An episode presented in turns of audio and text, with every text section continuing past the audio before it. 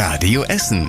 Der Tag in fünf Minuten. Am 30. Dezember mit Zoe Tassovali. Schön, dass ihr wieder dabei seid.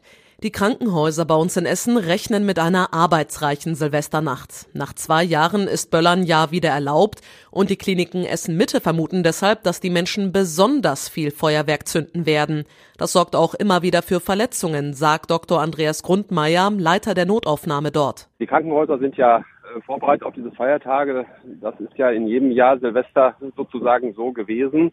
Wobei man eben sagen muss, das Böllern ist ja das eine, zahlenmäßig viel ausgeprägt. Da sind natürlich noch die Unfälle oder auch die Erkrankungen durch äh, doch reichlichem Alkoholgebrauch. Grundmeier bittet außerdem alle um einen verantwortungsvollen Umgang mit den Feuerwerkskörpern. Also wir freuen uns natürlich auch, wie alle anderen, dass man jetzt wieder äh, weitestgehend unbeschwert feiern kann. Trotzdem würden wir uns von Seiten der Krankenhäuser und auch der Klinik Essen Mitte wünschen, dass man verantwortungsvoll umgeht, dass man äh, maßvoll mit dem Alkohol umgeht und insbesondere wenn man dann Böller wirft oder Raketen zündet, dass man da besondere Obacht walten lässt. An Silvester müssten demnach mehr als doppelt so viele Menschen ins Krankenhaus wie zum Beispiel an einem gewöhnlichen Samstag. Deswegen sind die Kliniken voll besetzt.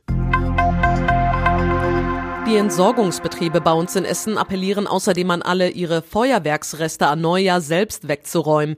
Besonders Feuerwerksbatterien und Flaschen würden den Mitarbeitern die Arbeit erschweren, heißt es. Diese großen Gegenstände könnten nicht eingesaugt werden und müssten deshalb einzeln und von Hand entsorgt werden. Am Montag beginnen die Entsorgungsbetriebe dann wieder mit der klassischen Straßenreinigung.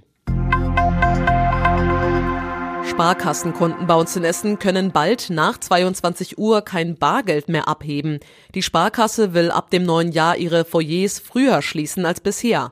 Die Foyers, wo ja auch die Geldautomaten stehen, werden von 22 Uhr bis 6 Uhr geschlossen sein. Bisher waren sie noch bis Mitternacht geöffnet.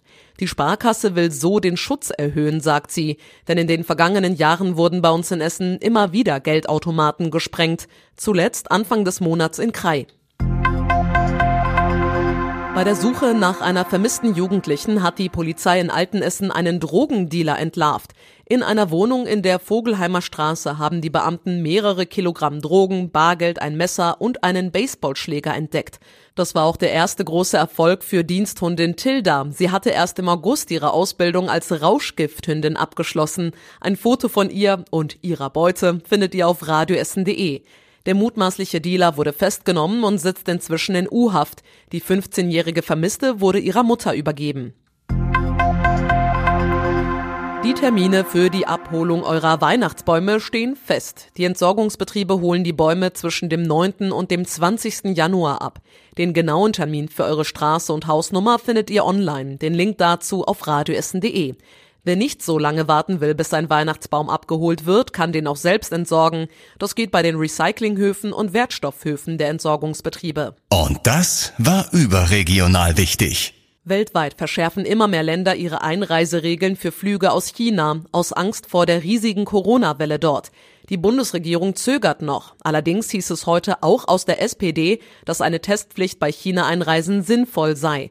Spanien zum Beispiel verlangt schon ab sofort einen negativen Corona-Test oder einen vollständigen Impfnachweis für Einreisende aus China. Und zum Schluss der Blick aufs Wetter. Die Nacht ist regnerisch und windig, es bleibt ähnlich mild wie heute tagsüber.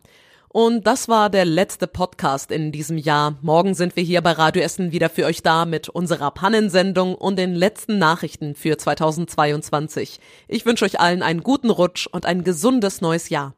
Das war der Tag in fünf Minuten. Diesen und alle weiteren Radio Essen Podcasts findet ihr auf radioessen.de und überall da, wo es Podcasts gibt.